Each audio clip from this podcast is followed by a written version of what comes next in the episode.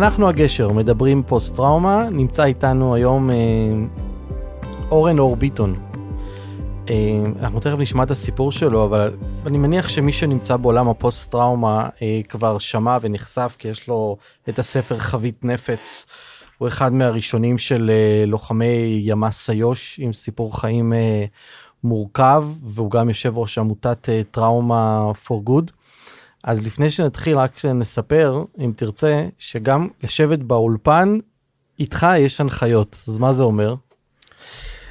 כן, אדם שסובל מפוסט טראומה הוא אדם מטבעו סוג של קפיץ מתוח, הוא חשדן, הוא כל דבר קטן, כל טריגר קטן יכול להקפיץ אותו, ואי אפשר לדעת לאן זה יכול להוביל, אז לכן אני, אתה יודע, משתדל לא לשבת עם גב לדלת. שאני גם נכנס... כשאתה מגיע נגיד למסעדה או מקום או משהו כזה? תמיד זה... אני בשליטה, כן. תמיד אני במצב ששולט. כי מה קורה אם לא? יכול להגיב במצב לא פרופורציונלי.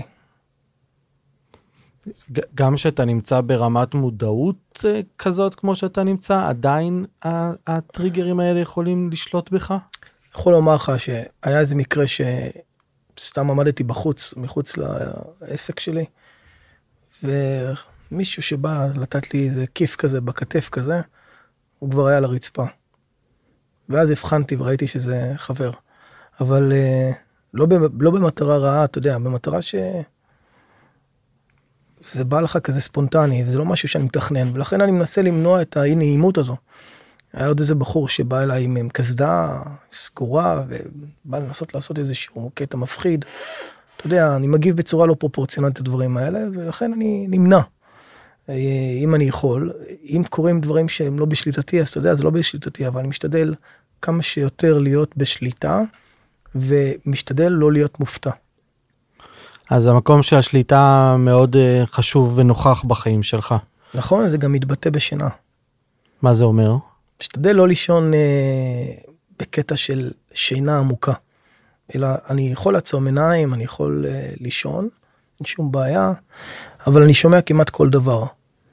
ובפן המשפחתי, המשפחה למדה להתמודד עם הדבר הזה. למשל, אם הילד הקטן שלי, קטן, בן 13, 14, רוצה להיכנס לחדר, אז הוא יודע איך לעשות את זה בצורה מאוד זהירה, הולך על קצות אצבעות, בשקט, הוא לא רוצה להפתיע, הוא יודע שיכול לקפוץ, אני יכול להיבהל או משהו כזה, וזה לא נעים, יכול, אם מישהו למשל יושב בסלון ואני הלכתי לישון, אז אני מבקש מהם, אני מבקש, אני הלכתי לישון, אתה יודע, רוצה לישון.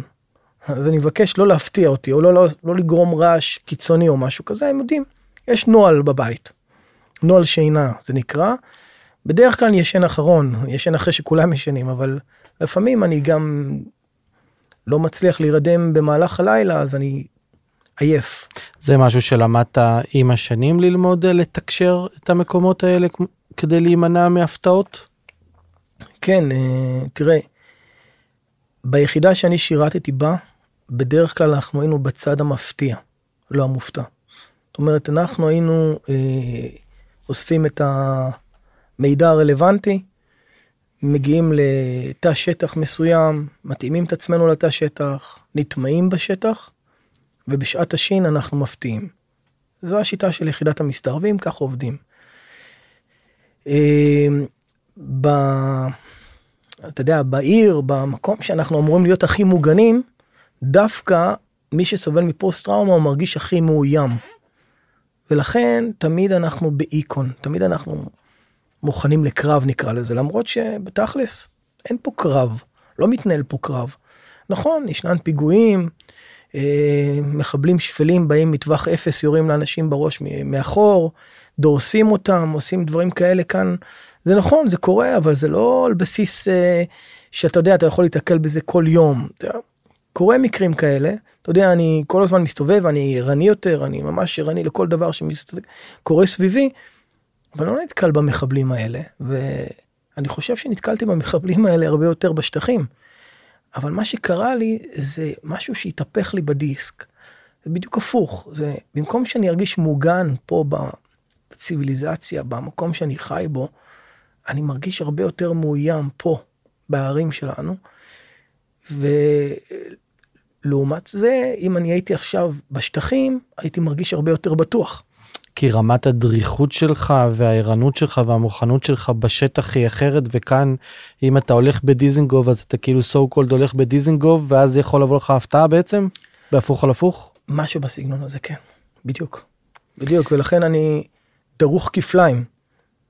למרות שבשטחים אני דרוך פה אני דרוך כפליים אני היום מסתובב ברחוב עם המשפחה. אני לא מסתובב כאדם הנורמטיבי שמסתובב בטיילת בתל אביב. אני מסתובב בטיילת, אני so called נהנה מה, מהנוף, מהאווירה, אבל אני דרוך. כל הזמן. כל הזמן, אני מחכה לבום. אני מחכה לבום. ו- ואיך המשפחה, אה, הילדים, האישה, איך הם חיים עם אבא כזה לצורך העניין? אה, יש הרבה הומור שחור. אה, אבא פסטרמה, כל מיני שטויות כאלה, אבל אתה יודע, בסך הכל, אה, אה, אני חושב שהפוסט טראומה אה, זה משהו שהוא מדבק. זה משהו שהוא מדבק. אה, יש לי ילדים מקסימים, יש לי אישה לביאה, אישה מקסימה, ש... שלמדה, אתה יודע, לחטוף את כל הריקושטים אליה, וניסתה כמה שפחות שילדים יחטפו את זה. והיא בעצמה, אתה יודע, לפעמים היא קופצת בעצמה בלילות. תדע לך, זה משהו מדהים, כי... אה, כי הדריכות עברה גם אליה? בדיוק, אתה יודע, הייתי, מדי פעם הייתי נותן איזה מכה תוך כדי סיוט, נותן איזה אגרוף או משהו כזה, או מכה, היא הייתה קופצת. ו, ו, ובאיזשהו שלב גם הייתה מחזירה, אתה יודע, תוך כדי, אתה יודע, זה משהו הזוי. ואני חושב שהיא גם חוותה איזשהו פוסט פוסט טראומה מעגלי נקרא לזה, או משהו... בתגובה למה שקרה איתך. כן, כן סוג של... אה, סוג של תגובה משנית נקרא לזה, כן. ואם אנחנו הולכים קצת אה, אחורה בשנים, אז כמה שנים ללכת אחורה? אה, תקופת האינתיפאדה הראשונה, אני התגייסתי ב-89 עד 92, סך הכל שירתתי שירות סדיר. בתקופה שלי זה שלוש שנים מלאות. כן, מלאים. שאתם פעלתם באזור אה, יהודה ושומרון? באזור יהודה ושומרון, צוות השני שהקמנו את היחידה למעשה, היחידה הייתה יחידה צעירה שלמעשה התחילה בקטע של בעיקר אה, הפרות סדר, אה, בקת"בים, מעצרים. להיטמע בתוך הפרת הסדר כדי לתפוס את זורקי הבקת"בים. וליצור בהלה, אתה יודע, ליצור חשש. הם, הם לא ידעו בדיוק מה אנחנו, מי אנחנו, רוח רפאים. ותוך כדי זה, אתה יודע, החליטו, רואים, ראו שיש הצלחות בהיטמעות ותפיסת מבוקשים. אה, צריך להבין, אה, יחידת הימ"ס, יחידה שהוקמה בעיקר בתחילת דרכה, מלוחמים של משמר הגבול, שהם שירתו בפלוגות שונות באיו"ש. זאת אומרת, הם כבר באו עם ניסיון כלשהו. והפסיפס המדהים הזה של משמר הגבול זה ש... ישנן אה, דרוזים, בדואים, צ'רקסים, ערבים נוצרים, אה, והפסיפס האנושי הזה, היפה הזה, מביא לידי ביטוי את התוצאה. זאת אומרת, יש קבלות. אז היכולת שלנו, להבדיל מיחידות אחרות, שעושים עבודה נפלאה כמובן, כן, אבל היכולת של יחידת הימ"ס, בתקופה, גם היום אני חושב, היא היכולת ההתעמות בשטח היא לאין ארוך, אי אפשר, אי אפשר להשוות אותה לשום יחידה אחרת. אם זה בתא שטח מסוים צריך לדבר בניב מסוים, אז מדברים בניב מסוים, ויש את הדובר שידבר בניב הנכון. זאת אומרת, היכולת ההתעמות בשטח, במקומות שאף אחד, אני לא, לא זוכר מקרים כאלו, שהיו יכולים להיטמע בשטח כזה. אה, אני זוכר את רכז השב"כ, אני זוכר את אה, המח"ט של הגזרה היה יושב בהר גריזים. צופה עלינו נמצאים בתוך הקסבה של שכם, ורואה איך אנחנו מטיילים שם ומגיעים לאיזושהי נקודה מסוימת בשביל לבצע פעילות מסוימת. הם היו בשוק מהדבר הזה, כי מי היה יכול להיכנס לקסבה בשכם ולטייל שם? מי? איזה, איזה יחידה אתה יכול לעשות דבר כזה? אם לא היו עוצרים אותם בדרך השביבה ומתחקרים אותם והכל. אז אה, לכן היכולת של התעמות של יחידת המסתערבים, ימ"ס איו"ש, כל מה שעשינו זה נכתב בתוך, באטול, התורת לחימה של הימ"ס, תוך כדי תנועה, זה נכתב בדם. למרות שהיו אה, יחידות צה"ליות ש... שפעלו לפני גם נכון שמשון בעזה ודובדבן אה, יחסית אה, לפנינו לפניכם נכון. אז והיו שיתופי פעולה מבחינת תורות לחימה או שמג"ב סגורה תראה איך אני אגיד את זה בעדינות מג"ב אולי אולי לא תגיד בעדינות ואז כן אנחנו היינו סוג של תראה אנחנו היינו בסוג של איום מתמיד. ימ"ס מג"ב היה בסוג של איום מתמיד. מה הכוונה? יחידה שכפופה למשמר הגבול, למשטרה, ב, בשליטת אה, האלוף באיזושהי צורה, כי האלוף גם דאז, אה, דני אטום, נתן לנו רוח גבית מלאה, אוגדונר היה בוגי יעלון, היה לנו גיבוי מלא, אבל מבחינת ציוד, מבחינת אה, אמצעים, אפס. כשאני אומר אפס, זה ברמה של... אה, אה, אה, לא לכל אחד היה אקדח. היה למשל מיני עוזי אחד בתוך אה, תיק שהיינו יוצאים איתו לשטח לחוליה. כמעט ולא היו אמצעים. ותמיד אני זוכר את המפקד אלי אברהם דאז זיכרונו לברכה היה אומר לנו חבר'ה אנחנו חייבים להביא קבלות אם לא נביא קבלות עלולים לסגור את היחידה. זאת אומרת כל הזמן היינו בלחץ להביא קבלות להביא קבלות כי למה יש תחרות יש את יחידת דובדבן שהיא יחידה מעולה, יחידה עילית מצוינת שהיא למעשה מקבלת את אותו עבודה שאנחנו מקבלים. אז uh, מי שמחליט מי מקבל מה מקבל בדרך כלל זה השב"כ ואנשי הפיקוד הבכיר שם באיו"ש שהיו מחליטים. ימ"ס מקבלים את, ה, את המבצע הזה, דובדבן את זה. ומטכ"ל היו מקבלים גם פעולות וגם השייטת וכל היחידות היו עובדים באיו"ש, זו תקופת האינתיפאדה הראשונה. 1700 או 1800 מבוקשים באותה תקופה, צריך למגר את הטרור. כולם עובדים. Uh, כולם עובדים. וההצלחות הן בקבלות, אתה יודע, ומג"ב מקבלים בדרך כלל הכי פחות, לא היינו מקבלים הרבה. היינו צריכים להוכיח את עצמנו. ולומר לך את האמת, זה גם נתן לנו סוג של מוטיבציה, כי שאתה לא מקבל הכל על מגע של כסף, או על מגע של זהב, אז אתה עובד הרבה יותר קשה בשביל להשיג תוצאות. אז נגיד בתקופה הזאת שיחידה היא רק בימים או בשבועות או בהתחלה שלה, מן הסתם פקודות הן לא בדיוק פקודות והמערב הפרוע קצת גדל בעצם, לא? יש, כן, תראה, אה, היו לנו פקודות מאוד ברורים, כן, למשל סכנת חיים, לפעול על מנת לנטרל, אה, וגם אם צריך לחסל, אתה יודע, לחסל את האיום, אין פה... משחקים. זאת אומרת התחלתם כיחידת חיסול? אני לא יכול לקרוא לזה יחידת חיסול אבל אה, יחידה שממגרת טרור בקטע של אה, לוחמה של פנים מול פנים. אה, יצא לי להיתקל בהיתקלויות לא פעם ולא פעמיים, היתקלויות של פנים מול פנים. יצא לי לראות גופות ומחבלים עם ראש מרוטש ומופרד מה, מהגוף ודברים ברמות האלה. זה דברים שהבן אנוש האדם גילי שהיה אז בן 19 18 וחצי 20 לא אמור לראות דברים כאלה, אבל זה חלק מהעבודה. ידעתי שיש כאן סיכון בדבר, רק לא ידעתי לקראת מה אני הולך. לא ידעתי לאן אני הולך, כי אף פעם לא דיברו על זה. אני גם חושב שהמפקדים ששלחו אותנו לשטח, הם לא ידעו בדיוק לאן הם שולחים אותנו כל כך ברזולוציות שאני מדבר איתך. תגיד, והיום אתה, רק שנבין, היום אתה בקשר עדיין עם, ה, עם מג"ב, עם, עם היחידה? תראה, אני אה, יצאתי ממג"ב ב-92, ומג"ב לא יצא ממני לעולם ולא תצא ממני לעולם. סמל היחידה אה, חרוט לי ולכמה חבר'ה מהיחידה מהצוות עדיין על הזרוע. אה, וכל מה שידרש ומתי שידרש אנחנו שם מתייצבים. משמר הגבול זה מורשת זה בית זה משפחה. ימ"ס זה זה חלק מבפנים אצלי בכל אופן. והבן הבכור שלי גם המשיך ב, ביחידה. הגיע משרת. ליחידה, שירת ביחידה, היה שם תקופה. אה, ילד שלא ויתר, הוא תמיד אמר אני או שאני עושה את הכי טוב או כלום. וגם הוא היה צריך לעבור שני גיבושים, הוא עבר שני גיבושים והוא עבר אותם בסוף, ושהוא היה צריך לעבור את הקורס של היחידה, אז בקורס הראשון הוא כמעט סיים את הכל, ובסופו של דבר הוא נפלט. אה, ואז הוא היה בתקופה בקלקיליה, לאחר מכן הוא חזר לקורס נוסף מתחילת הדרך עד הסוף, סיים. ואני הענקתי לו את הסיכת לוחם שזה היה היסטוריה כי זה פעם ראשונה בן ביחידה ממשיך. אה, והוא המשיך באותו גזרה באיו"ש. ותחשוב שאני הלום קרב פוסט טראומטי. אה, כל פעם שהוא היה יוצא למשימה היה אומר לי אבא אנגליה וכשהוא היה חוזר היה אומר לי תאילנד. אה, וכשהוא היה חוזר בדרך כלל הוא היה חוזר בחמש שש לפנות בוקר. תגיד זה זה נקודה מעניינת מה שאתה מעלה עכשיו.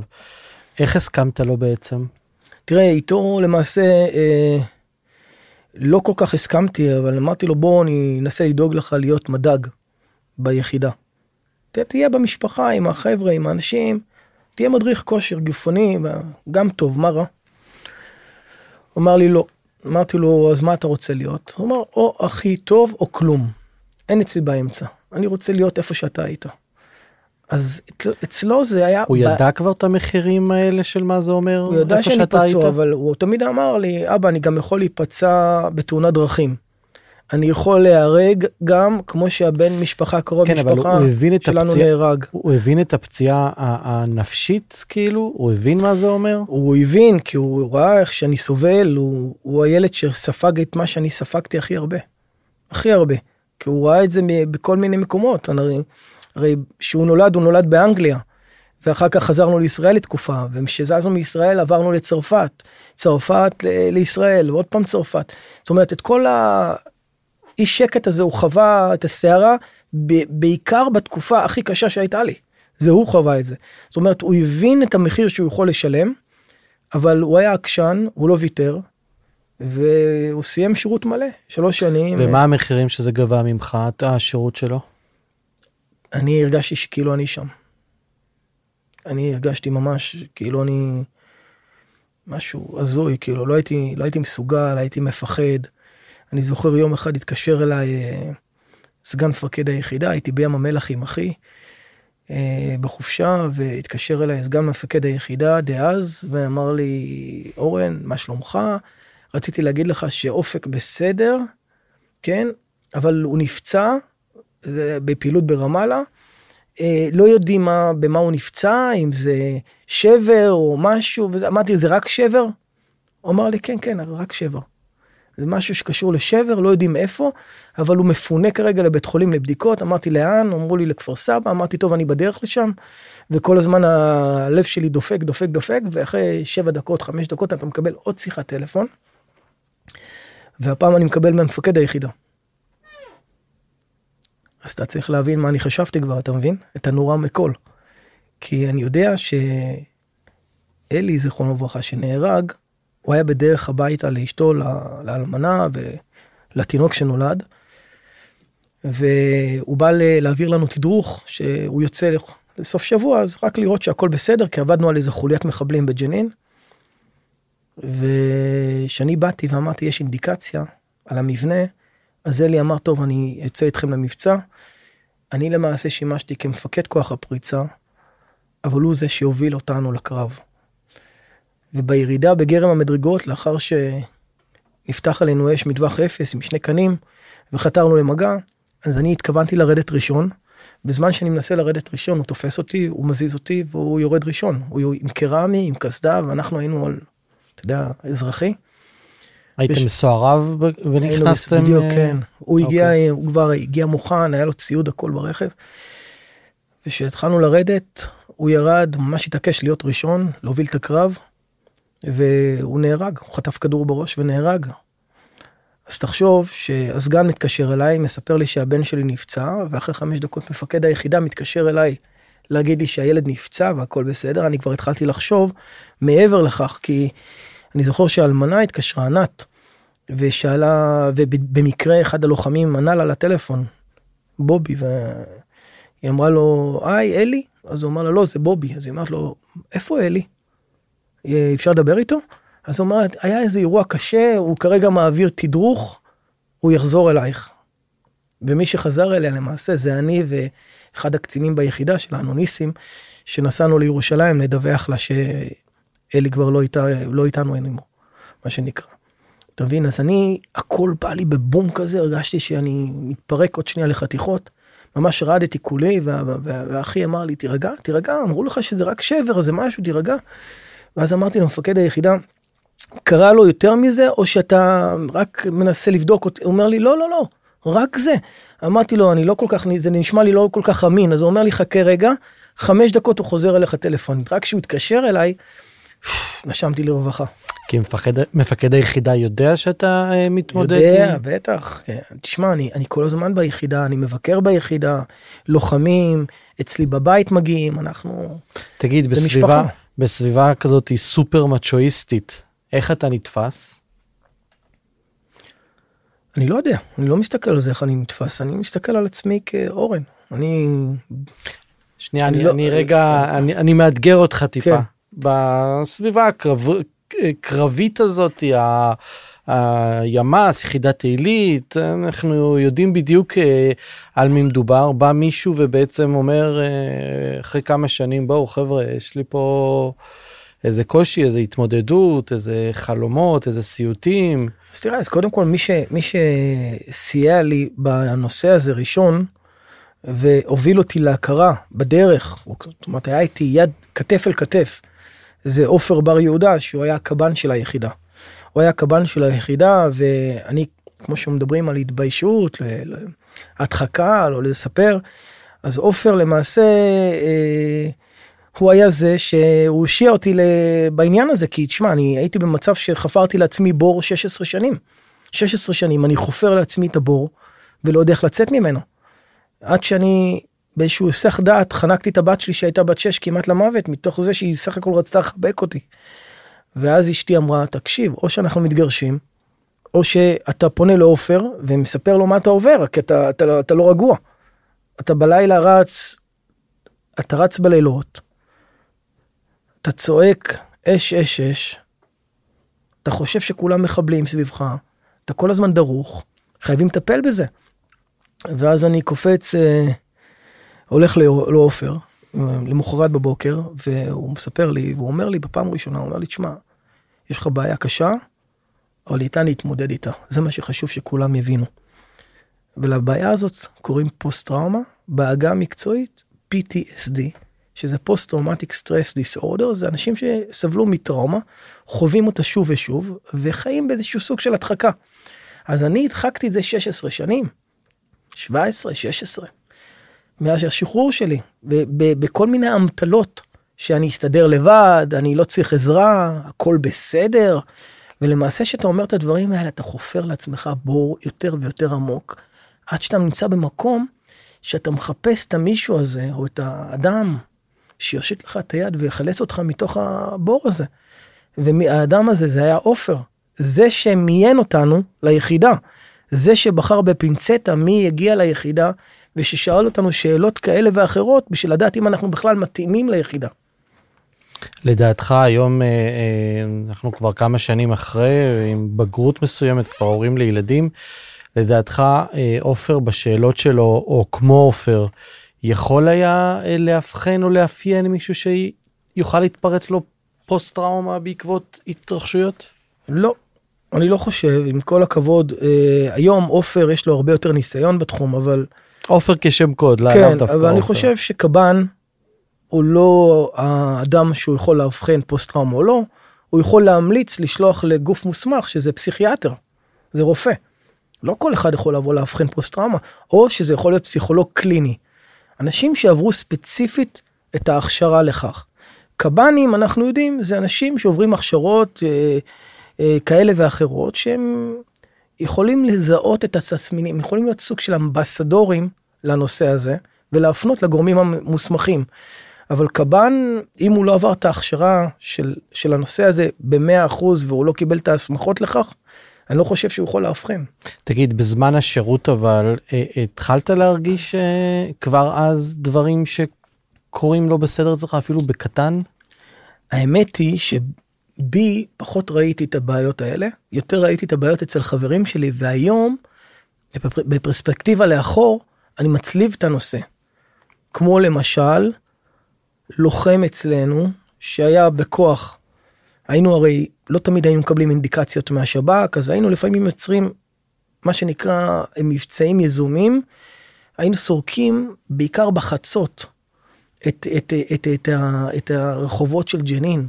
צד המזרח למערב, וחלק היינו בצד המזרחי, חלק בצד המערבי, והיינו חוליות שסורקים ברגלי, מטיילים בשביל להתקל בחמושים. כי לא תמיד היה אינדיקציה. היינו יוזמים מהלכים.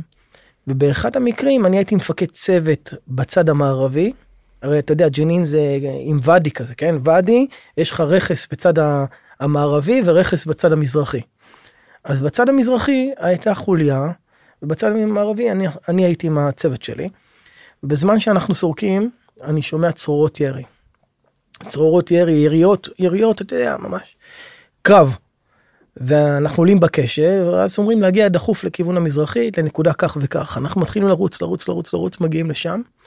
אני רואה מחבל מחוסל עם קלצ'ניקוב ואני רואה את החוליה שלנו ככה מחזיקים את הראש ואני מנסה להבין מה קרה.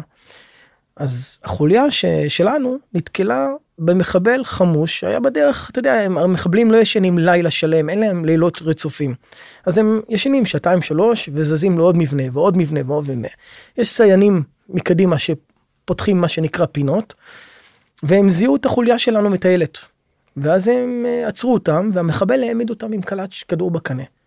ושאל אותם בערבית מי נהנתם? מי אתם? ואז אה, אמרו לו אנחנו מכפר באנו מישהו סיפרו את הסיפור כיסוי באנו לה ככה וככה ואיך אתה לא מתבייש ככה להעמיד אותנו עם הנשק ואתה מבייש אותנו תוריד את הנשק. עכשיו שתבין זה דובר אחד שמדבר איתו. ואותו דובר הצליח לשכנע אותו בשיחת חולין שהוא יוריד את הנשק, יוריד את הנשק, כי בשנייה אחת הוא תופר צרור רוחב אחד, הוא מוריד את החוליה. ואי אפשר לדעת שזה קורה. אין לנו את האמצעים הטכנולוגיים שהיום יש, שמעלים אה, רחפנים וכאלה, שיכולים לראות תמונת מצב בחפ"ק, אין את הדברים האלה. ככה עבדנו. ואנחנו מגיעים אה, למצב שהוא משתכנע, אותו מחבל, הוא מוריד את הקלאץ', והוא אומר לו בערבית אני מצטער אבל אתה צריך להבין אל קרובות אל-חסה הכוחות המיוחדים מסתובבים כאן ואנחנו מחפשים אותם. ואז הוא אומר לו תיסלם אחי תיסלם אחוי תיסלם אחי יצא לו המילה אחי בטעות. והמפקד החוליה מפקד הכוח זיהה את הטעות ושלף מהר את האקדח ועד שאותו מבוקש אותו מחבל הרים את הקלט שוב הם כבר חיסלו אותו. אבל זה רק בגלל. הקטע המקצועי של אותו חוליה שהייתה, שזה הצוות שלנו, שידע איך לשלוף את האקדח, לדרוך אותו ובשנייה אחת או פחות משנייה אפילו להכניס לו את הכדור בראש ולחסל אותו. הקטע הזה הביא את זה למצב שבאותו לילה התחלנו לעבור תחקירים והכל, אבל היה איזה שעתיים, שעה שהלכנו לחדרים, התחלתי להסתכל לראות שכולם שם כאילו הלכו לישון וזה, וראיתי את אותו לוחם שדיבר, שהוא היה הדובר בכוח. מתחיל לחבוט בכרית ולצעוק בערבית ולצעוק כאילו נלחם ואז אנחנו מסתכלים אני ועוד איזה שניים שהיינו שם. אומרים מה קרה לו מה הוא השתגע מה יש לו מה קרה לו. לימים הוא הוכר כפוסט טראומטי קשה. כנראה מאחד תראה זה לא אני לא יכול להגיד שזה האירוע הזה ספציפית כי אצלנו זה היה רצף אירועים ש, של התקלויות בתקופה ההיא. אז זה נורא מעניין מה שאתה אומר כי אתה כמפקד שלו אחד המפקדים באתם ראיתם את ההתרחשות הזאתי והדבר שעלה לכם זה בואנה מה הוא התחרפן התחרפן מה קרה לו אבל אבל ואין איזה מקום שאומר לו אחי בוא בוא רגע בוא בוא שנייה מה בוא, מה, כן. מה קורה מה עובר עליך מה, מה עובר עליך אין מודעות. אף אחד לא דיבר על פוסט היום אתה מאמין שאם אירוע כזה קורה אז הקצין שיבוא יתפוס אותו רגע ויגיד לו משהו. תראה. לאחר שאני כמו דרור זיכרמן שהיה כאן אה, הלומי קרב אחרים שמדברים על זה, כמו שיר פלד, אנשים שמדברים על זה, התחילה לעלות המודעות יותר ויותר, כמו עידו גל רזון, אנשים שסובלים מפוסט טראומה התחילו לדבר על הנושאים, דברים עלו וצפו, אנשים התחילו להבין יותר מודעות, והמערכת הבינה שיש כאן צורך בלא לטמון את הראש בחול, אלא לבוא ולהגיד, יש כאן, כאן, יש כאן פיל בחדר, צריך לטפל בזה. מה עושים? אז התחילו להקים סדנאות חוסן בצבא, יחידות מיוחדות, לפני שיוצאים ממבצעים, אחרי שחוזרים ממבצעים. זאת אומרת, יש כאן מודעות יותר גדולה. אני מסתובב בבסיסים, גם במכללה הלאומית לשוטרים, הממ"ז הקודם, שמעון לביא, ממ"ז צפון, זימן אותי לאחר, לאחר שהיה את האירוע מירון. אתה זוכר את האירוע מירון? אז הוא אמר, אמרתי לו, למה הזמנת אותי ולא שיחה אחרת? אז הוא אומר, תשמע אורן, חווינו כאן טראומה מטורפת. נהרגו לנו כאן אנשים מתחת ל, לידיים. השוטרים שלי חוו כאן דברים מטורפים. אני אמרתי, אני רוצה שישמוע מישהו שחווה טראומה, איך הוא מתמודד עם העניין הזה. אתה יודע, בעקבות ההרצאה הזאת, שלושה או ארבעה שוטרים, סייעתי במה שאני יכול, הוכרו על ידי המערכת. הוכרו על ידי המערכת. זאת אומרת, הסכימו לבוא ולדבר על זה. איך שסיימתי את ההרצאה, באו אליי, אפשר לקבל את הטלפון, אפשר לקבל את הטלפון, מחפשים לאחוז במשהו. לכן אני אומר, אין צורך להתבייש, צריך לדבר על זה. צריך לדבר על זה כמה שיותר בעניין הזה, כי למה? כי זה יכול לערוב לכל אחד ואחד מאיתנו בפינה, הנושא של ה-PTSD. שזה, שזה גם אחד הדברים שבעקבותיו הקמת את העמותה?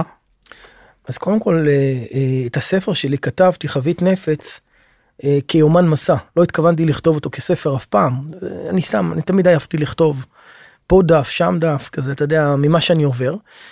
ולאחר שהבנתי מעופר שאני סובל מפוסט טראומה, ולאחר שהוכרתי, לקח איזה שנה, שנה וחצי, עם פסוריאזיס תוך כדי, עם דלקות פרקים, עם פיברומיאלגיה, עם כל, ה, כל הניסים ונפלאות נפלו עליי. החלטתי להקים עמותה ושעמותה תסייע להלומי קרב כמובן שכל הנושא הזה בהתנדבות מלאה אין אף אחד כאן לא משתכר מאיזשהו משכורת וכאלה.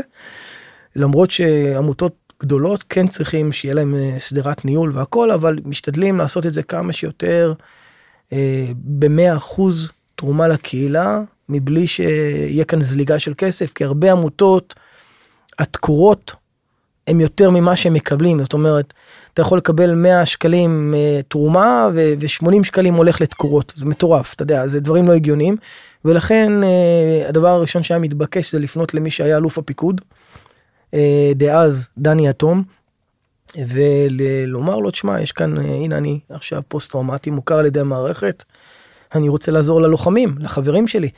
אמרתי לו אני בטוח שהצוות שלי כן אם לא 80 90 אחוז לפחות מהם הם הלומי קרב בטוח ממה שחוו ממה שהם ראו הם ראו דברים לא פחות ממה שאני ראיתי שירתנו כתף על כתף נלחמנו נתקלנו ראינו צריך לטפל בהם אי אפשר לזרוק אותם. ואז הוא אמר אורן ברור מה אתה צריך ממני מה שאתה צריך אני בפנים אני מתחת לאלונקה ביחד. ואז דני התמנה לנשיא העמותה שיוכל לשבת ולדבר גם עם המערכת הביטחון. אנחנו עמותה שלא כי, כי לפני לפני שאתה ממשיך רגע לעמותה דני אטום זה מהדור הקודם אוקיי כן זה, איך הוא מקבל או שומע את המילה הזאת פוסט טראומה מה, מה, מה זה עובר אצלו בתור אלוף ותיק בצה"ל. הוא מכיר את הנושא הוא, הוא ראה פקודים שלו שסובלים מפוסט טראומה. Uh, אתה צריך להבין לא כל אחד שנלחם סובל מפוסט טראומה וישנן כאלה שזה קיים אצלם כמו איזשהו סוג של הרפס קיים בגוף, אבל צריך טריגר בשביל שזה יתפרץ. אז הוא קיים אצלו. עצם העובדה שהוא פנה אליו פקודו ואמר לו, תשמע, אני צריך את הסיוע שלך. והוא מיד נרתם, הוא מיד כינס אותנו, הוא מיד ישב, ונתן את כל מה שהוא נתן, ועד היום, ארבע וחצי שנים, כמעט חמש שנים, הוא איתנו, הוא מסייע לנו בכל מה שצריך. אה, אני אומר לך דני הוא מהדור הישן, הדור של פעם הדור הישן כן אומרים אבל זה זה אנשים של אחד אחד למיליון אני ממש אוהב אותו ברמה של מעבר למפקד אתה יודע. הספר שכתבת אה, חבית נפץ אה, כבר הפך להיות רב מכר. אז מה זה אומר שיש צמא בציבוריות הישראלית ללמוד על פוסט טראומה כי סך הכל יש רק 6,000 אנשים שהוכרו על ידי משרד הביטחון. ועדיין ספר כזה מעניין הרבה מאוד אנשים. כיום אנחנו כבר אוטוטו 8,000. אה באמת? כן, ממש מתקרבים בצעדי ענק. מ- לאחר uh, המקרה המצער של איציק סעידיאן, uh, שהצית את עצמו, uh, ובעקבות רפורמת נפש אחד, uh, אני הייתי גם עד ל- ל- לשינויים ברפורמת נפש אחד, כי הוזמנתי לתת עדות uh, בארגון נכי צה"ל uh, בוועדה עצמה. ואני יכול לומר לך רק לפני שאיציק הוכר, לפני שאיציק סליחה שרף את עצמו, אה, על כל עשרה שהגישו בקשה להכרה, המערכת הכירה רק באחד. שזה בעיניי נורא מכל שיכול לקרות. כי תחשוב שעד שאתה כבר מגיע לבקש סיוע, אז על כל עשרה מכירים רק באחד, מה עם התשעה? אני אף פעם לא יכול להגיד לך, אף פעם לא נוכל לדעת, יותר נכון, כמה התאבדו, ואנחנו לא נדע אם זה מפוסט טראומה, אם בגלל שהם לא קיבלו סיוע בזמן. לא נוכל לדעת את זה. אנחנו נוכל לדעת כמה התאבדו שסבלו מפוסט טראומה, אבל לא נוכל לדעת אף פעם כמה התאבדו, התאבדו שלא ידענו בכלל שהם פוסט טראומטיים. ולכן הקמתי את העמותה ואמרתי, אני לא אוותר. אני אעשה הכל ביד אחד עם משרד הביטחון, עם אגף השיקום, ככל הניתן שאפשר. ולכן גם אצלנו בעמותה ישנן קודקודים, כמו אה, דיברתי על דני יתום, אבל גם עמוס גלעד, שהוא מתנדב בעמותה, ו- ותמיר פרדו ואחרים, קודקודים ממש, שבאים ושמים את הזמנם ואומרים מה שצריך, אנחנו פה. הטלפון אצלי פתוח לכל דרישה, כל דבר שאני צריך. לכן אני באתי ואמרתי, אני לא אוותר, ואני רוצה לומר לך שהצוות שלי, צוות 2, מעל 80% מהם בסופו של דבר הוכרו כפוסט טראומטיים. שתבין, אנחנו צוות שלם שנפגענו מפוסט טראומה, כעבור שנים הוכרנו. אני לא ויתרתי, אני הלכתי ללוחם לוחם, חבר חבר, אחלה נשק, אחלה נשק, ואמרתי לו, אחי, בוא תעשה בדיקה, בוא נשלול. אם אין לך כלום, אין לך כלום, בוא נשלול. אומר לך את האמת, לא כולם רצו לבוא להיבדק. חלקם בתחילת, כשאני יצאתי החוצה, חלקם גם הרימו גבה. אלה שהוכרו בסופו של דבר. הרימו גבה ואמרו, למה אני יוצא לתקשורת? למה אני מדבר על זה? מה פתאום? איך אתה מדבר? חינכו אותנו לשתוק ביחידה, נכון? נכון? ביחידה חינכו אותנו לשתוק, אבל אם זה עלול לפגוע במשפחות, ואם זה עלול להביא לאובדנות, אני כאן, אורן אור ביטון, לא שותק. אני פה אומר את מה שיש לי לומר, בשיתוף פעולה עם המערכת, אני לא נגד המערכת, אני פשוט מאוד שם מראה למערכת ואומר להם, תקשיבו, יש פה אחים שתרמו, חירפו את נפשם למען המולדת, אנחנו חייבים להחזיר להם בחזרה ולעזור להם כמה שאפשר, כמה שאפשר, לא יותר מזה.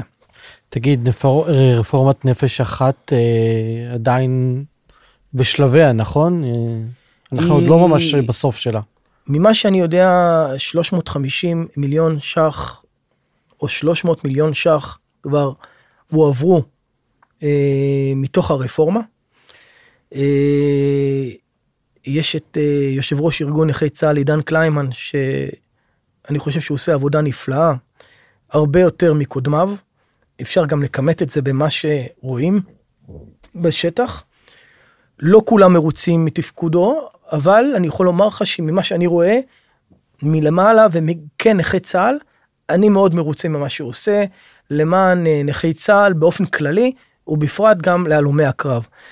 ישנה את גברת לימור לוריה מאגף השיקום, שגם עושה עבודה מעולה, היא לא הגיעה מהתחום הזה, היא לא הגיעה מהצבא, היא לא איזה גנרלית גדולה, אבל היא עושה המון המון המון למען הנושא הזה של פוסט טראומה והלומי הקרב. שוב, אף אחד לא מרוצה מכולם, אני אומר לך ממה שאני כן ראיתי, שאני צריך, אני מרים טלפון, היא עונה, שאני מבקש את עזרתה, היא עוזרת להלומי קרב. חד משמעי, אני רק יכול להגיד דברים טובים. אנחנו רגילים לבוא ולהתלונן כל הזמן, אבל בימים אלה גם להגיד מילה טובה לאותם אנשים שעובדים מאחורי הקלעים למעננו, צריך להגיד גם מילה טובה. ואני פה בשביל להגיד את המילה הטובה הזאת, ולומר באותה נשימה שעדיין זה לא מספיק מה שעשו למען הלומי הקרב, עדיין צריכים לטפל יותר, והרפורמה חייבת לעבור ולסייע להלומים נוספים שזקוקים לעזרה. עכשיו, שוב, זה לא רק ההלום קרב שזקוק לעזרה, זה גם המשפחה, זה גם הילדים, זה הסביבה, זה מקום העבודה. ישנן הלומי קרב שקבעו שהם 100% טוטלוס, סוג של 100% טוטלוס, הם, הם בלתי ניתנים לשיקום. צריך לסייג אותם ולתת להם את הטיפול, את המעטפת, כי אתה יודע, אתה לוקח ילדים בני 30, אתה אומר, תשמע, הוא לא מסוגל יותר לעבוד, נגמר הסיפור, נצרך, 100%. מישהו צריך לקחת אחריות כאן.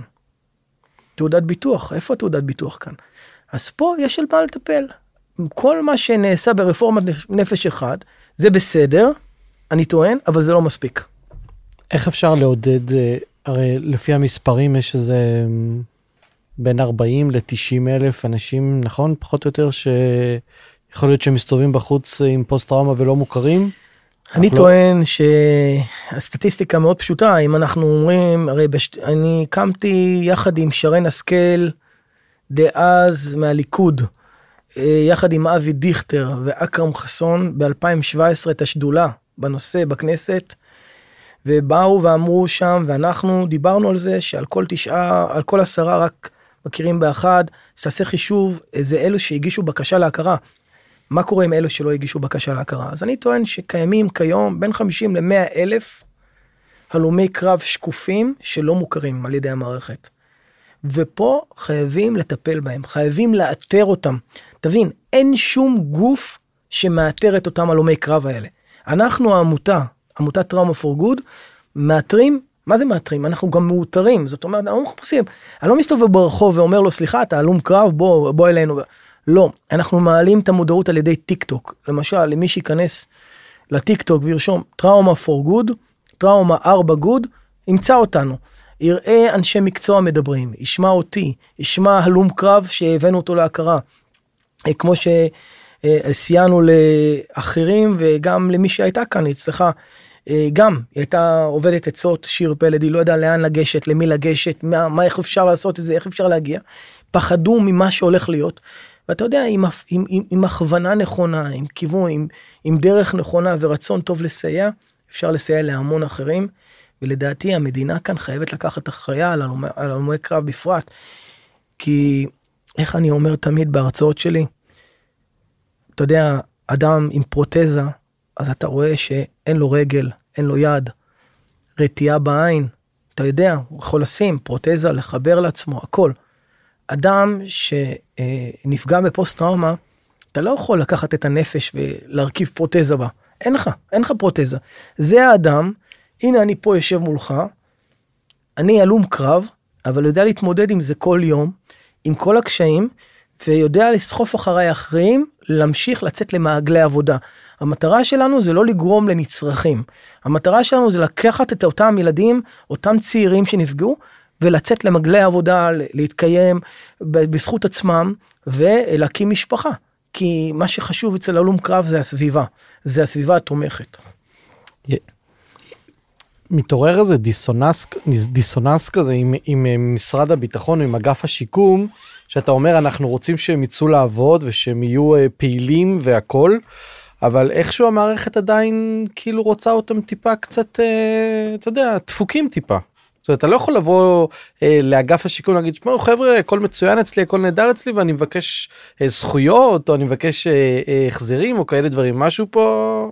תראה, בנושא של פוסט טראומה, יש משהו שאני לא כל כך הצלחתי להבין אותו, אבל זה, אתה יודע, זה אנשי מקצוע בכירים מחליטים ואני מכבד את ההחלטה. לא מסכים איתה בהכרח, אבל מכבד. אה, למשל, יש לך עד 20 אחוז שאז אתה מקבל איזשהו אה, סכום חד פעמי, עד 19-20 אחוז, מ-20 אחוז אתה מקבל אה, אה, קצבה חודשית, כשאני מדבר איתך על קצבה, אני מדבר איתך על איזה אלף ומשהו שקלים, מ-20 אחוז, 30 אחוז, אתה מקבל יותר, 40 אחוז, 50 אחוז, לאט לאט זה עולה באחוזים. אני לא יודע איך אתה יכול לכמת פוסט טראומה באחוזים. כמה טעויות עשו בדרך? עכשיו יש לי עוד שאלה אליך. אדם שעלה על מוקש עם טנק, אדם שנפצע מפיגוע כזה או אחר, והוכר פיזית, 30 אחוז, 20 אחוז, 40 אחוז, זה פגימה שאתה רואה. אין לו, אין לו מפרק יד, אז אתה יודע, הפגימה הזאת היא ככה וככה אחוזים, ככה קבעו. איך אתה יכול לקבוע את האחוזים על נפש? אדם שנפצע פיזית, אתה חושב שהוא לא פוסט-טראומטי? אתה חושב שהכל אצלו חלק בנפש? אתה יודע כמה, כמה פיזיים נכים יש לנו? כ-60 אלף, 70 אלף נכים? אנחנו כאן במשרד הביטחון, בוא נגיד 55 אלף, 60 אלף נכים פיזיים. אתה יודע שאם פותחים את התיבה הזאת ובודקים את זה לעומק, אתה יודע כמה הלומי קרב מהפיזיים האלה קיימים? אתה יודע איזשהו, נקרא לזה במרחוק, איזה, אני אומר במרכאות, כן? נזק זה למדינה? אבל המדינה צריכה להתגאות בזה, ולא לראות את זה כנזק. ולמה אני אומר את זה? כי אלו אנשים שלא בחרו לי, להשתמט מהצבא, כמו שיש לא מעט כאלה שעושים את זה. הם לא בחרו לברוח לחו"ל, הם בחרו ללכת ליחידות הכי קצה. אנשים כמוני, ש, שדמם, המדינה חשובה מאוד, כמו בן משפחתי, עמנואל מורנו, זיכרונו לברכה, שבה שם את הכל, גם שהוא לא היה אמור להיות ב, במלחמה, ב, ב, ביום האחרון של המלחמה בבעלבק, הוא בא והתנדב למבצע שממנו הוא לא חזר. כמו אלי אברהם, שלא היה חייב להיכנס ולהוביל אותנו את הכוח. אני הייתי מפקד הכוח פריצה, למעשה אני הייתי אמור להיהרג. אבל אלי הזיז אותי והציל את החיים שלי. אני שילמתי בנפש, הוא שילם בחייו. המשפחה שלו גם בטראומה כלשהי, כולנו בטראומות כאן. החוכמה היא כאן של המדינה זה לבוא ולקחת אחריות. ולכן עושים את זה ביחד. אני, אני עושה כמה שאני יכול בשיתוף פעולה עם המדינה. אתה יודע, אומרים, if you cannot beat them, join them. אני לא הולך נגד. אני לא מאלה שבאים אה, להגיד, הוא אכל לי, הוא שתה לי. אני בא בקטע אופרטיבי. אני צריך לגשת לעידן קליימן, אני מרים טלפון, עידן, אני צריך אותך, אוקיי, הדלת פתוחה, בוא שב, מה אתה צריך? יש לי בעיה עם הלום קרב כזה וכזה, וזה לא פעם ולא פעמיים. הוא עוזר, הוא מרים טלפונים, הוא עושה מה שצריך. זה איש שהדלת שלי אצלו תמיד פתוחה, לימור לוריה אותו דבר, ואחרים, יש גם אחרים. בקודמים, מי שהיה קודם, לא היה לי כל כך את הנגישות. כי, ה, כי הקונספציה הייתה אה, שהם פחות נגישים, זאת אומרת, כי הם... מה, האווירה הייתה כזאת האווירה ש... הייתה, האווירה הייתה רקובה. אני אומר את זה בצער רב. היה צריך להביא D9, לשטח את כל אגף השיקום ומשרד הביטחון שם, את כל האגף הזה, ולבנות אותו מחדש. ולצערנו הרב, היה אחד שיצר את הטריגר הזה וגרם לרפורמה, וזה איציק סעידיאן. אה, ולמזלנו, אני אומר, למזלנו, ישנן את האנשים הנכונים, הקודקודים שם, שנמצאים שם בשביל לעשות את מה שנדרש לעשות, ועדיין הם נלחמים יום ביומו על מנת להשלים את הרפורמה. צריך להבין, כשאנחנו נדבר איתך כרגע, אנחנו בקטע של היינו אמורים כבר לעבור את הקריאה השנייה של הרפורמה, ואו-טו-טו כבר לסיים את הקריאה השלישית, ואנחנו כבר ברפורמה. אבל אנחנו לא שם. ואני אומר שאם אנחנו לא נעבור את הרפורמה בצורה כמו שהיא אמורה לעבור, כמו שהובטחה לנכי צה"ל הלומי הקרב, אני חושש שמה שאנחנו רואים פה, את המחאות האלה כאן, ב... כן, המחאות שאנחנו רואים ברחוב על הרפורמה, כן, המשפטית, אני חושב שעם נכי צה"ל זה יהיה הרבה יותר כואב, יותר קשה. יותר קשה ויותר כואב. ואני אומר את זה כי הפעם נכי צה"ל לא ישבו בשקט. ישבו כמה שיכולים, אבל די, כבר אי אפשר. צריכים לסיים את מה שהובטח. אם זה לא היה במשמרת של uh, לפיד או של בנט, ביבי נתניהו צריך לקבל החלטה ולאשר את זה. הנה, אני פונה ב, אולי בזכותך כאן לראש ממשלת ישראל, די, מספיק. אותם הלומי קרב סבלו מספיק, אותם נכי צה"ל סבלו מספיק. תשלימו את הרפורמה שהבטחתם, ותיתנו יד לארגון נכי צה"ל ולאגף השיקום להשלים את הרפורמה הזו בצורה הכי טובה למען הלומי הקרב ונכי צה"ל בישראל. נראה לי שזה משפט אה, מצוין לסיים את השיחה שלנו. תודה רבה אורן. תודה רבה לך ותודה רבה לכל מי ששומע אותנו ותיכנסו טראומה פור גוד, תעקבו אחרינו ואם אתם חושבים ואתם מכירים מישהו שזקוק להכרה, שזקוק לסיוע ולא יודע מה לעשות, אנחנו כאן, אפשר להשיג אותנו בערוצים הדיגיטליים, בערוצים השונים, בפייסבוק, אינסטגרם. תודה לך על זה שנתת לנו כאן את הבמה ולהשמיע את הנושא הזה החשוב. בכיף, תודה רבה. תודה.